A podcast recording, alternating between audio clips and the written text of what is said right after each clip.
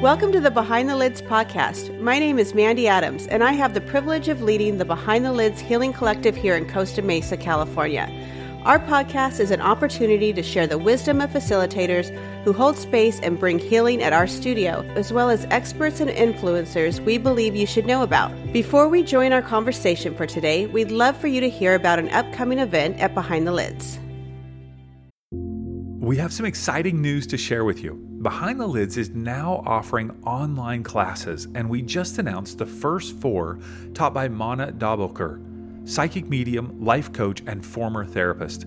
If you're curious about communicating with animals, discovering and developing your eight clairs, your intuitive senses, overcoming self doubt and unleashing inner confidence, or learning how to interpret your dreams, head on over to behindthelids.com slash online. That's behindthelids.com slash online and learn more about our new online classes.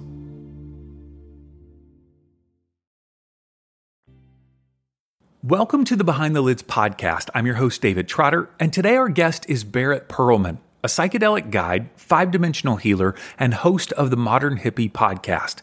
She utilizes techniques to help clients alchemize every aspect of their lives, including body work, energy healing, breath work, meditation, sound therapy, mindset coaching, and psychedelic therapies. In today's conversation, Barrett shares how she made the transition from professional wakeboarder to psychedelic guide and energy healer, how she was introduced to psychedelics herself, and how psychedelics can be used as a tool for healing and personal growth. All right, let's jump into my conversation with Barrett Perlman. Well, Barrett, thank you so much for taking time to hang with me today. I appreciate it. Oh, thank you so much for having me. I want to hear about the transition that you've made over the course of your life from professional wakeboarder, professional athlete to body worker and energy healer and psychedelic support supporter Take mm-hmm. me through some of that that transition, that journey. Oh boy, uh, it's a wild ride when you really just kind of lay it out like that. Um, feel like I've lived so many lifetimes, and yeah, from from 2005 to 2011, I was a professional wakeboarder, and um, kind of ranked top 10 in the world any given contest. And as that came to an end, I moved to Los Angeles, and um, knew that would kind of be an end of my career because like 2008 the economy crashed and my sponsors pulled all of my funding and so i was kind of getting back into like acting which had been a passion of mine as a kid and um, moved to la to sort of pursue more of that and got straight into stunt work and then from there into producing tv shows and then eventually got tired of working so hard for other people um, working like 60 70 hours a week and like never making mm. overtime and like uh, people who work in the entertainment industry, their work life balance is just off. There right. is balance. It's just work. And um, yeah, I had a really bad snowboard accident that was really fortuitous, I guess, because I couldn't work for like three months. Mm. Um, I was just in and out of the hospital and urgent care, um, not being able to breathe. It gave me asthma from how hard mm. I impacted my lungs. And as I came out of that, I wasn't quite sure what I wanted to do. And I didn't want to go back to working all those hours for someone else. And um, I had a background in body work from all my years of an, as an athlete. And my neighbor in my building happened to run a massage company. And he was like, I would put you to work for me. And I was like, You would? And he's like, Well, show me what you got. And I showed him, and he was like, This is fucking great. like, this is more than most people need. Um, they'll put you to work tomorrow. And so I started working for his company and um, very quickly really realized how passionate I was about helping people heal physically. And from there, I sort of got to embrace um, getting my first Reiki attunement. And once I got the Reiki attunement and the energy healing, then it was something I started to offer my clients mm. and really discovered I was passionate about the two combined. And on my own personal journey with psychedelics back in like um, 2016 or 2017, uh, I had been really depressed and I was feeling really suicidal. And I had these mushrooms, and I thought, well, I'll, I'll take these mushrooms and see what happens. And I went and looked myself in the mirror. Like oftentimes they say, don't look yourself in the mirror, but I think it's one of the most beautiful things you can do for yourself on psychedelics. And I got a chance to relax my eyes and like look into my third eye and in doing so got this massive download uh, like another consciousness stepped in and walked me through how to love myself for the very first time in my entire life Mm. And from there, I went, oh my God, there's something to these mushrooms. How have I not done mushrooms in the last 10 years? And I started doing mushrooms at home by myself. And in doing so, they started to unlock. I started to see things in different perspectives and I started to release things from deep inside of me that weren't coming back, like mm. sadness and anger and resentment and um, resentment even towards myself for my own behaviors as a 20 something. And I began to let those go and I began to forgive myself while in the plant medicine space. And I began to see that that stayed with me in, in the aftermath. And I could really integrate those lessons and um, also discovered more about physical release in my own body in the plant medicine space that was helping physical injuries um, and the trauma that got stored there from them. And so I began to work that in then to my practice as a massage therapist and energy healer to really deeply release um, the trauma that gets stuck in our muscles and ligaments and tendons, even emotional trauma, um, and, working that into my practice. So it was a interesting how life panned out. Like it all had to happen how it mm. did, right? In order for me to be a pro wakeboarder, understand the body, transition into a world of working on the body and then the energy fields and now combining it all together especially with the plant medicines for that full full release of really being able to restore the body back to balance and eliminating those blockages mm. My goodness thank you for taking us through that yeah. winding journey there yeah um, I want to highlight just for a moment just the unique transition out of being a professional athlete.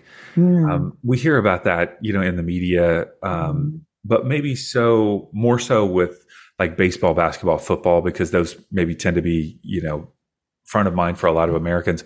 Um, but any professional athlete who's investing their full attention into something, mm-hmm. it's got to be just a massive transition. Like how was that part of what led you to feel depressed or was that after or what was that transition like for you?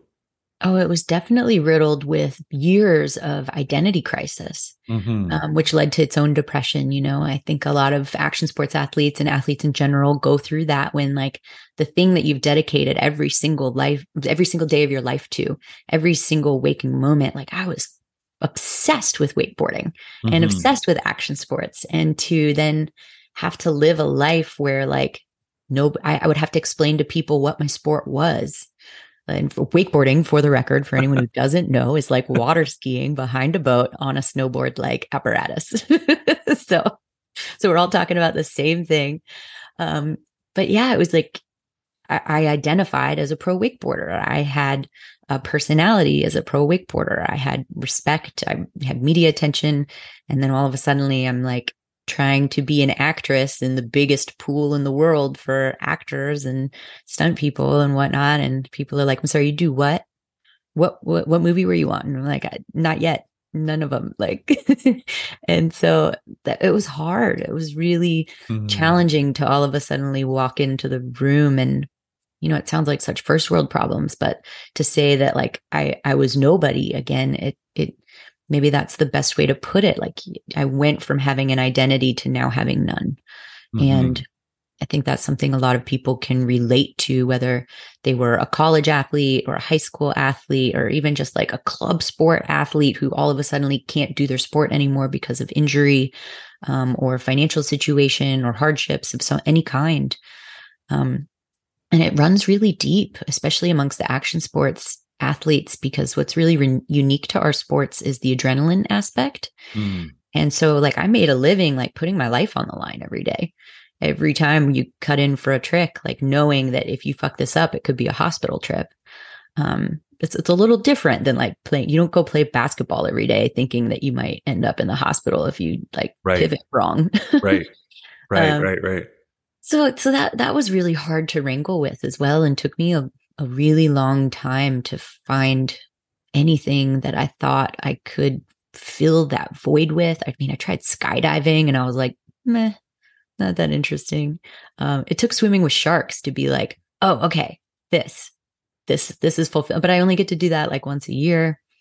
And um, ironically now I'm, I'm coming around to just this in the last year alone that um, I've really come out about working in psychedelics, I've uh, discovered this is the thing that I am obsessed with. Mm. I'm hmm. equally as obsessed with psychedelics as I was about wakeboarding and action sports. And now I get to live every single day of my life having conversations about plant medicines, psychedelics, what they do for the world, how I've used them, how I can help people use them in an array of first time all the way through psychonauts and just I, am obsessed and get to wake up every single day living my passion again. So that's really nice. Mm. I think about what you said about, you know, just the transition out of having a strong identity in one thing and then not having it. And I think obviously it's so clear in athletes, but even just the average person with the changes mm-hmm. in our mm-hmm. economy, people that are, let's just say in the mortgage industry for 5, 10, 20 years, and then all of a sudden they're not, right? Mm-hmm. Or they're in a certain corporation and then that corporation lets them go. Any of us can deal with massive identity loss or crisis, mm-hmm. even if we're not an athlete, you know? Yeah and um, then how do we how do we navigate that how do we negotiate that so for you yeah. you found helping people in terms of not only their bodies energy and now psychedelics that's been a, a, a path for you but it took a little while is what i'm hearing though too yeah, and and one thing I'll interject there is um, something that's really helpful for that transition is finding a mentor. And when I reflect back on sports, for instance, I had a coach my entire career, like leading up to becoming pro, all the way through pro, someone who taught me my tricks, someone who like pushed me hard. Um, and sometimes maybe that's even just your friends, right? But even in careers, like you, you tend to find that mentor who helps show you the ropes. And mm-hmm. um, I, I know from shared experiences with other athletes too that as they've transitioned into business, um, or anything else, like finding a mentor has been really helpful. And I think that mm-hmm. that transcends all all industries and all occupations. Right. So let's dive in here to psychedelics for a minute because you said mm-hmm. you had these mushrooms, you took them, you had the experience, you looked into your third eye, you had this download of like how to love yourself. Um, how do you love yourself? What did, what did you learn in that moment? Oh, that has been an ongoing journey for sure. I think one that never ends. Um, but in that moment, um, I had no idea how to love myself. And this con- I was sitting on the bathroom floor with my dog, and this consciousness came in and said, Love yourself. And I was like, I don't know how to love myself. And it said, Okay, new deal. We're going to fill with the love you feel for your dog because I'm sitting right there next to him. And so I'm like, okay, that I know how to do. And it was like, fill with it, fill with it, fill with it, fill with it till you're bursting, fill with it till you're crying. You love your dog so much. And I'm like, okay, fine, I'm crying. I love my dog so much. Mm. And then it immediately dropped a mirror in between us. And that, that love that I felt bounced off the mirror and reflected back onto me. And I all of a sudden felt embodied with that same level of just unconditional dying love for myself and it brought me to tears it it shook this deep depression that i was even on antidepressants for at the time um, and i mean you couldn't bring me down for like two months after that i was riding the mm. high of this mm. complete pivotal shift of like oh, that's what it could feel like that's what i could feel like if i love myself mm-hmm. and so from there I think the journey became how do I create that as a sustainable uh, mindset. And it started with um, an enoughness practice of doing the hard work of showing up in the mirror every day and locking eyes with myself and saying out loud, I am enough, mm. and holding the eye contact. And in the beginning, it's really uncomfortable because you don't believe it. And I'd cry and I'd cry and I'd be like, well, you know what they say? It takes like takes two weeks or something to like reprogram your brain. So you just got to keep doing it. And um, so I would continue to show up in the mirror. And I noticed after about a week, I stopped crying and I could do it without crying. And I would just show up for, you know, two to five minutes a day. No mm-hmm. big deal. And, um, and then, but kind of around the two week mark, I started to even smile when I said it. And uh, then I started to accompany it with like, I am enough and I love myself. Mm. And it, and it became, became play in the mirror. And then I realized after about a month of practice, I believed it. Like I could show up in the mirror then and be like, Hey girl, like I am enough. Yeah, I am enough. Like I'm mm. totally enough. And, uh, you know, I think that's something we're still constantly challenged with. There's always curveballs that come at us. And, um, but yeah, so then moving on from the enoughness practice, uh, getting really a deep meditation practice as well. And um, I specifically do something called source energy meditation. And there's a, a part of that where um, we fill a, a like a diamond shaped prism with unconditional love that then sits in the higher throat chakra and envelops the whole body. Mm. And so there's that moment where just like every single cell ticks into unconditional love. And adopting that as a regular practice really helped my frequency start to come up to love. Mm. Um, and then eventually a gratitude practice was really powerful. Um, I read the book The Gratitude Diaries by uh, Janice Kaplan. Highly recommended. I think it's one of the single most powerful books I have ever read. Mm. Um, and implemented that. And it, you know, it starts with just three things that you're grateful for in the last 24 hours, and she invites you to be really specific so you can embody it. And in the beginning, there were days where I was just like, I, I got nothing. I'm grateful I have 10 fingers. I'm grateful mm. I have 10 toes. I'm grateful I guess I'm not dead. And uh, mm. uh, eventually you get better at it. And then you realize, like, oh, I'm grateful for this podcast interview. And oh, I'm grateful that my dog wagged his tail to see me this morning. And you can, like, you all of a sudden start to identify that there's all these little teeny tiny things to be grateful for. Mm. And now mm. it's like my favorite practice. Like anytime I think about it, I'm like, oh, what are three things I'm grateful for right now? And mm. there's all these ma- fantastic scientific benefits of a gratitude practice that we could dive into, but um, it's great for your health. It's like immunity boosting and it raises your frequency to the highest frequency we can vibrate at. And so, yeah, I would say maybe those are three of the most impactful things I did to start really loving myself. Mm, so good. I've been on a, a path the last um, year or so of really seeking to love myself Mm. And um, it's interesting. Um, part of my background that you may not know, I was a pastor for over 10 years. Oh, wow. And so I transitioned out of that about 15 years ago. Okay. And so I've had some people, I just had a conversation with a guy who's, um, kind of an online friend who also used to be a pastor and he was looking at some things that I've been doing and expressing about loving myself and manifesting and so forth and you know is really concerned for me and mm. um, one of the things that he was concerned about was me loving myself. Um, mm. And uh, because in that world, it's foreign to focus on loving yourself because God is love, God is mm. Everything, and that I am broken and I'm a sinner. And mm. so I am right. I'm, I'm need to focus on the fact that I'm a sinner and that God is in everything. And so the idea of loving oneself becomes self centered, egotistical, narcissistic, hmm. right? Um, yeah. And I'm trying to explain to him that no, no, no.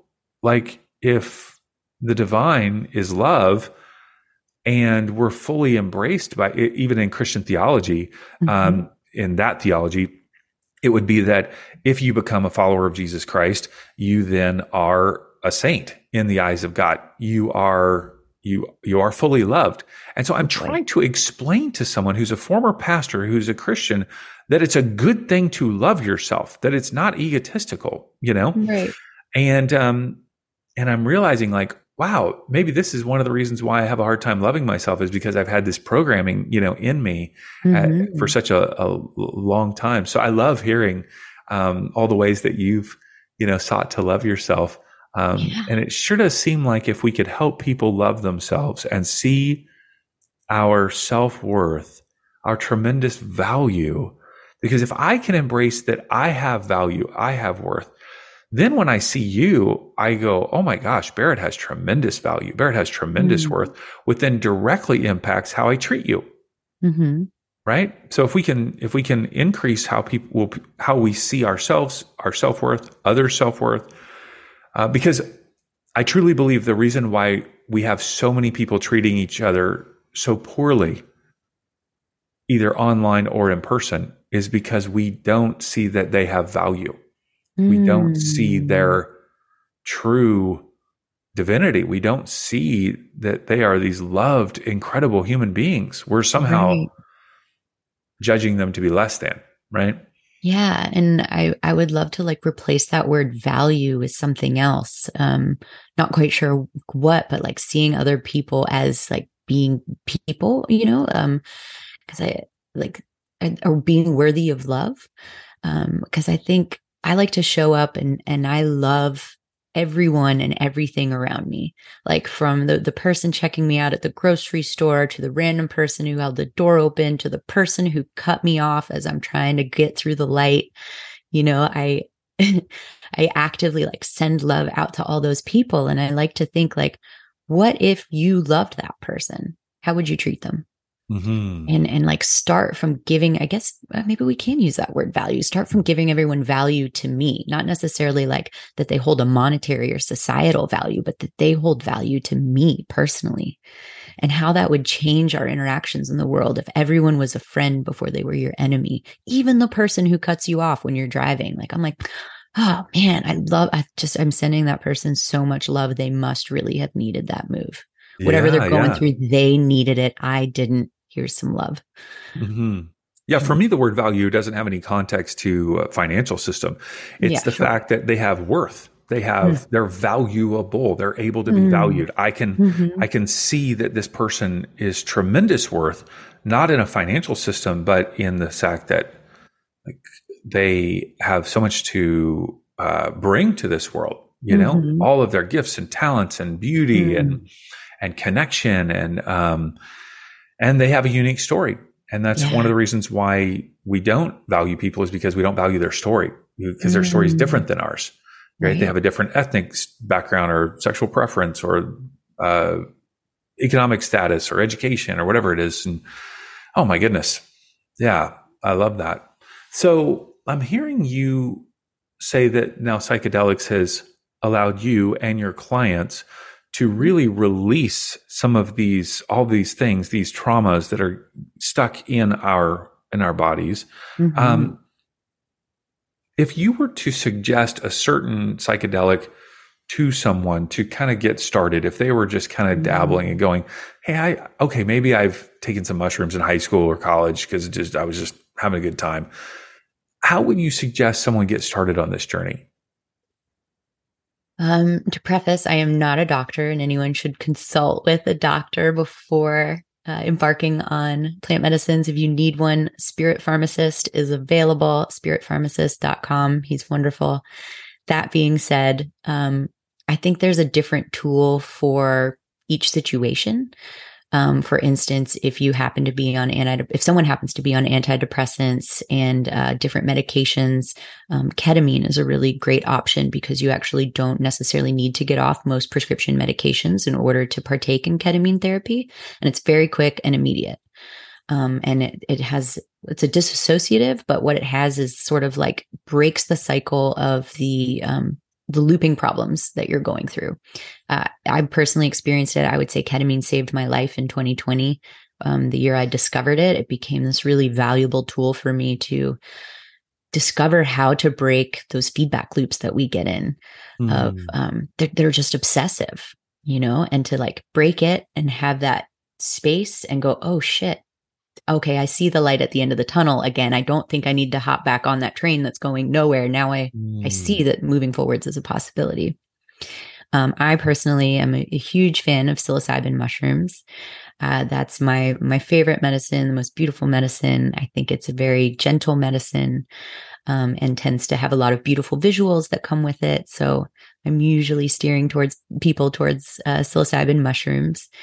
And um, they really allow you to bring your barriers down and open your heart.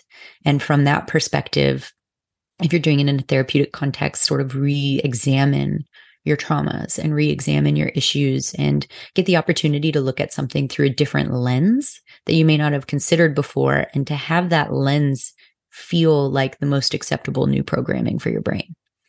Um, and to and to walk away usually being able to hang on to that idea um, I know a lot of people, especially smokers, will get this epiphany on mushrooms that they need to be better to their body. And that immediately means cutting out smoking. And I can name at least like three people in the last month who told me they stopped smoking because of their first mushroom. Wow. Trip. Wow. Yeah.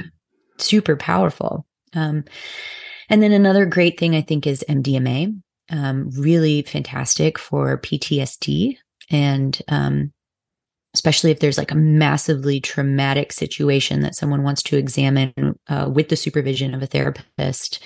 Um, it's really a beautiful kind of does the same thing, like lowers your barriers, opens your heart, and allows to, for revisiting the traumas without re-experiencing the traumas, mm. and then um, kind of sealing that door back open in a in a healed place. So those would be my three medicines I would really steer everyone towards. But I'm also going through an ayahuasca phase right now, and I'm just a super big fan of it as a medicine. Yeah, and I, I think you've been to Peru several times for uh, ayahuasca retreats. Is that right? Yeah, I've been twice in the last um, three or four months now uh, to to sit with Hamilton Souther, Blue Morpho Ayahuasca, and um, he's become a mentor of mine, and so I'm, I'm studying under him and bringing back things from my practice as a facilitator and yeah, it, the ceremonies are fantastic, and the the healing that's happening down there is just really beautiful.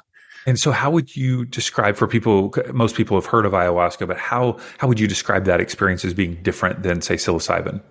Mm, ayahuasca is a bit more intense, um, but she's a very beautifully intelligent plant medicine. I mean, the mushrooms are incredibly intelligent as well, but um, Mother Ayahuasca, she, she, feels like the queen to me. You know, they they call her the grandmother, and she does come with all this wisdom. Um, but when you intake it, it's a mixture of a tea between two two different plants, um, depending on the region where you go. It could be in Peru where I go, it's the Banisteriopsis vine as well as chacruna. And so it essentially mixes a MAO inhibitor with uh, another vine containing DMT. And so those things combine in the body to uh, heal and to release your blockages and because it's a plant medicine, it's very intelligent in how it works. And so, normally, your first time taking it, um, the plant medicine really gets in there and, and addresses your physical ailments. And that can mm-hmm. involve a lot of purging.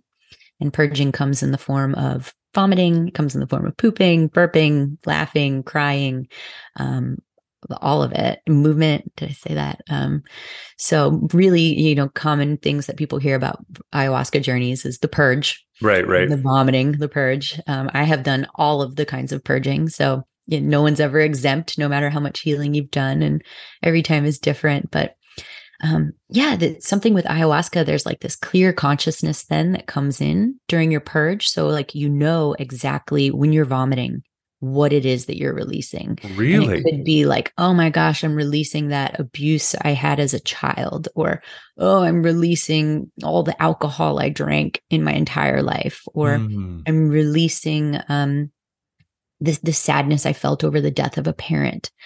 Um, and so really beautiful um observations happen and, and healing journeys and she just opens you back up to being more in flow and i think the more that you sit with her the the deeper the healing gets like you know we can do a lot of the, the deep healing but the healing's never done and we keep getting re-traumatized all over the place so mm. yeah. One of the things that I find that's interesting as I look at your website and hear you talk on your podcast, the Modern Hippie Podcast, which we'll link to in our show notes, um, is that you are pretty open about your psychedelic support. Mm. And um, number one, what do you offer to people who are interested in in pursuing healing and transformation in this way? And then, why are you able to be so open about it? Uh, I'll start with the second question about why I'm able to. Uh, I don't necessarily know that I, I, like legally am. I have like lawyered up recently. Um, shout out to Clark Howell attorneys in California. They specialize in psychedelics law. So I've, I've sort of been running through them to assess what I'm doing and where, what on the spectrum of legal versus illegal, what, what falls where and how, how, how much do I want to care? Um, but I sort of took a look at a lot of the other leaders in the space and looked at like Dennis McKenna and Jim Fadiman. And these are like, the the ancient not they're not ancient i don't mean that in a, a, negative way at all but they're like the godfathers of psychedelics and and joe rogan even you know always talking about using it and and um what it's done for them and i went there's no way they can like arrest all these people like there's no right. way and um i remember when marijuana became legal i didn't I, I was so nervous to ever post about smoking weed. And I moved to California and then I w- it was like medically legal here back when I moved like 12 years ago. And I was like still so nervous about posting about smoking weed. And I I took a step back this time with psychedelics and went, I'm I'm not going to live my life in fear. Mm. And I see other people talking about these things and and psychedelics had such a massive impact on my life. I'm literally a different person now than I was. Mm. I think everyone's a different person now than they were 5 years ago, but like I've revolutionized who mm. I am mm. and how I show up in the world and um, the depth at which I know myself now and have integrated all the parts of me because mm-hmm. of psychedelics. And mm-hmm. like, if if what I have to say helps someone, I'm here for it. And mm-hmm. I think waiting for the FDA to approve it is too late for many people. Mm-hmm. So I wanted to show up and, and, be able to help in that capacity now. Mm-hmm. Um, you know, certainly there are things that I I do and say that I offer, like I'm about to, that my lawyer would be like, "Don't say that," but we're gonna say it anyways. Yeah, um, yeah, yeah. So the ways in which people can work with me, I facilitate psilocybin ceremonies. Um, right now, pretty much in private, though I'm gearing up to offer some retreats by next year, um, as well as I help uh, with integration at the Blue Morpho ayahuasca retreats that I go to down in Peru. Okay. Um, I also offer psychedelic support around integration, around preparing how you take your own mushrooms, um, around yeah, I offer large containers also around microdosing and um, bigger transformational containers, especially if someone wants to get more serious about how regularly they take plant medicines. I can help guide them through what regular use looks like and hmm. um, making sure that they're integrating in between. And um, yeah, it's just a, a really beautiful practice of helping people work with the medicines in the way that they desire to, um, all the way from before to after. So helping with the set setting and the support. Love that. I love that. I've had um, several experiences myself last mm. year, Ooh, and um, yeah, I mean, for me, it was really out there. You know, I had never done any um, drugs at all you know, oh. quote unquote drugs. You're right. And I uh-huh. know this is not called a drug, it's a medicine. But uh, I just had no experience, not even with weed, uh, never smoked cigarettes, nothing. Mm. And um, even when I told my um, kids who were, you know, they're in their 20s, they're like, You're going to do what? You know? And yeah. uh, I go up to LA. One of my clients had introduced me to someone who was doing a group ceremony and did an overnight, you know, experience. And I've done it several times since then. Um, but it is really just transformative. It really mm. is eye opening. It's so powerful. And what did you sit with first? What medicine? Uh, psilocybin. It's a okay. it's this uh, particular um, individual who served it. It's a it's a chocolate that has a combination. I was told of psilocybin and ayahuasca in the chocolate.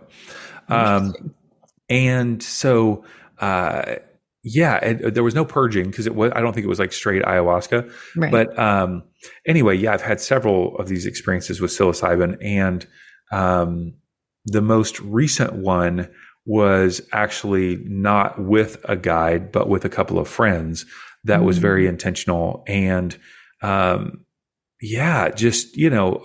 Uh, seeing myself as a little child, you know, just all sorts of mm-hmm. visuals. I've had all sorts of amazing experiences. Uh, my mm-hmm. great grandfather appearing to me, and the first experience that I had, my great grandfather mm-hmm. appeared to me. Mm.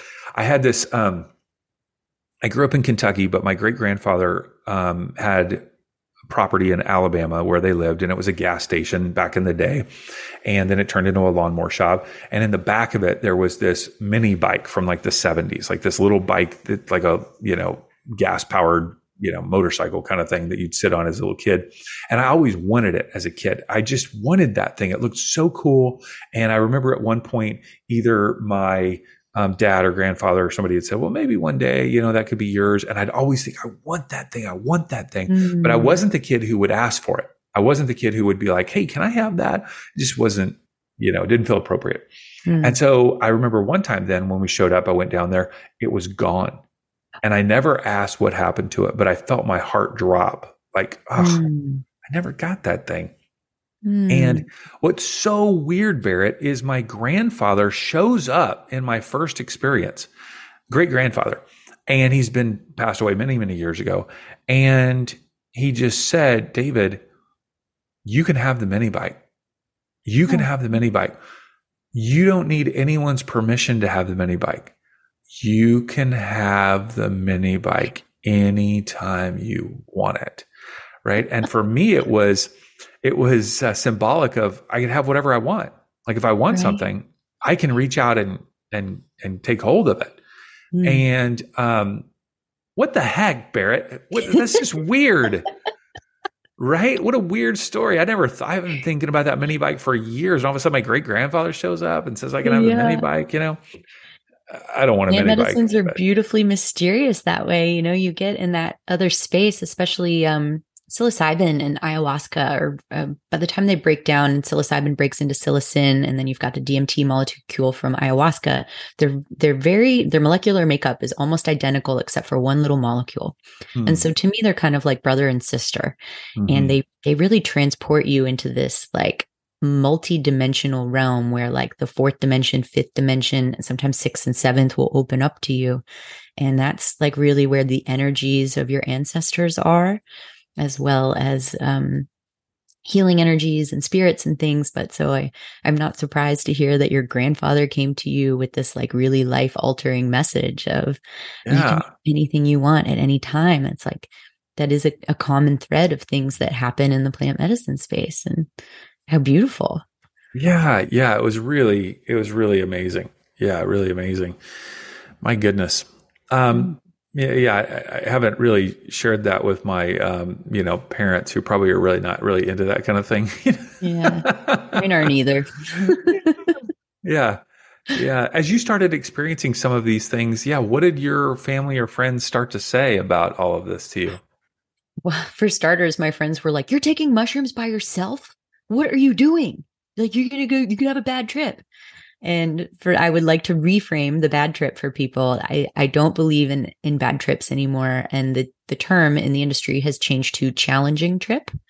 Um, because what happens is you have this really challenging trip with these these deep moments that you don't want to lean into and you don't want to explore and they can be sad or they can be angry they can bring up trauma and in plant medicines if you try to not go towards everything that's presented mm-hmm. to you now all of a sudden you're resisting the journey and things get really hard and challenging and you can i mean i've sat in some really challenging trips before and like i'm well equipped to do so you know but it's like oh my god my body like i just nothing feels right in my body nothing feels right in my brain like make it stop and and make it stop isn't the right mentality so um, but some of the most powerful lessons I've had have been from my most challenging trips. Mm. Um, you know, not too long ago, I did a my second bufo ceremony, which is uh, toad venom, and I was so hyped off the first one that on the second one, I was like, I want a bigger dose.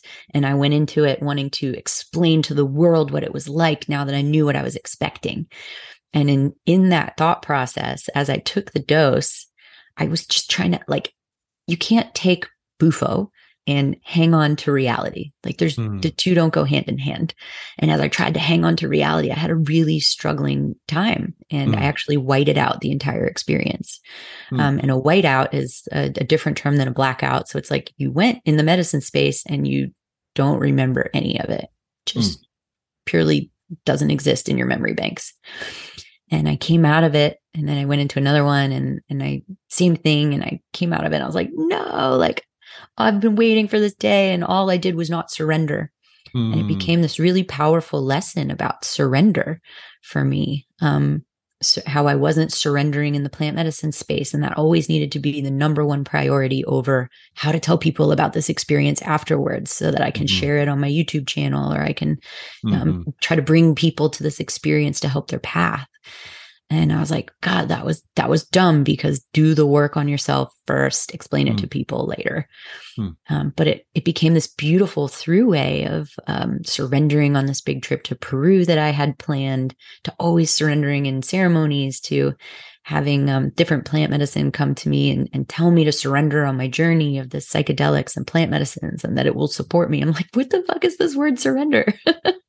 and so it, it, has become one of the, that super challenging journey for me became one of the most powerful lessons that gosh, it must be five months later now. I'm still integrating and watching mm. how it's just this powerful throughway and everything. So, so yeah, my friends warned me about the challenging trips. Um, my mom, I told her about that that initial like spiritual awakening moment, and she went, "Oh my God, you're gonna die." um, what are you doing and i was on i was on a lot of antidepressants at the time too so even when i told my therapist he's like oh my god serotonin syndrome like what were you thinking you should have run it by me first like primo candidate for having gotten serotonin syndrome mm-hmm. um, which mm. is where your body then stops producing serotonin because of the influx of serotonin that happens in your brain um, so yeah, they, they, were everyone was very freaked out for me. I was okay. Um, wouldn't recommend it if you're on antidepressants to take a bunch of mushrooms. Um, and yeah, people just didn't understand, and so I kind of just quieted down about it and mm. um, kept doing it by myself. And I I wasn't doing internet research or anything. I didn't know that the scientists were having phenomenal results with exactly this kind of stuff in the 60s. Um, and then I started seeing the news coming out in like uh, 2019 or so about like the FDA giving fast track status to psilocybin and all these like wonderful benefits people were starting. I was like, wait a second. Hey guys, do you remember I was telling you that I was doing this in my bedroom by myself? And like, look, they're using it for therapeutic settings. And like, people were like, oh, really? And um, so now my family is a little more open-minded, you know, how mm. it's it's hard not to be when it's like all of these important articles and research are coming out about the impacts right. it's having, especially on something that Democrats and Republicans can seem to agree on, which is veterans. Mm-hmm. And um, you know, uh, Oregon just legalized starting for this year. Colorado voted and approved to legalize, so that's upcoming. California has a bill right now that um, wouldn't even be voted on; it would just go through, I think, the Senate and the Congress and get voted on, or the Senate and the House. I'm not really a politics person, but uh, would get voted on from within the government um, to be to change how we use plant medicines in California, and it's happening all over the country. So it's um initially yeah everyone was like what are you doing? You know are you a drug addict? And i was like no i'm not a drug addict. Like i just i don't know what's happening but i'm becoming a better person and i'm becoming a person i'm more in love with and i'm showing up how i want to show up now in my life because of these medicines. And that is well worth shouting from the mountaintops because i know how low i was mm-hmm. and um, if i can help anyone by by shouting my story then I'm here for it. I love that. All right, barrettperlman.com, B A R R E T T P E R L M A N.com. You can find the link to Barrett's website in our show notes, the Modern Hippie Podcast, and Barrett Perlman on Instagram. Barrett, thank you for sharing your story, your wisdom, your experiences. Really appreciate you joining us today. Oh, thank you so much. And thank you for running such a beautiful place of solace for so many of us in this region of the world and, and sharing your wisdoms and practices. I, I greatly appreciate and honor your journey for that. Thank you. We hope you enjoyed the conversation today, and we invite you to share this episode with someone who would enjoy it as well. Take a screenshot, text it to them, and tell them to check out BehindTheLidsPodcast.com. Also, we encourage you to rate and review the show on the podcast platform where you are listening. We'll see you next time behind the lids.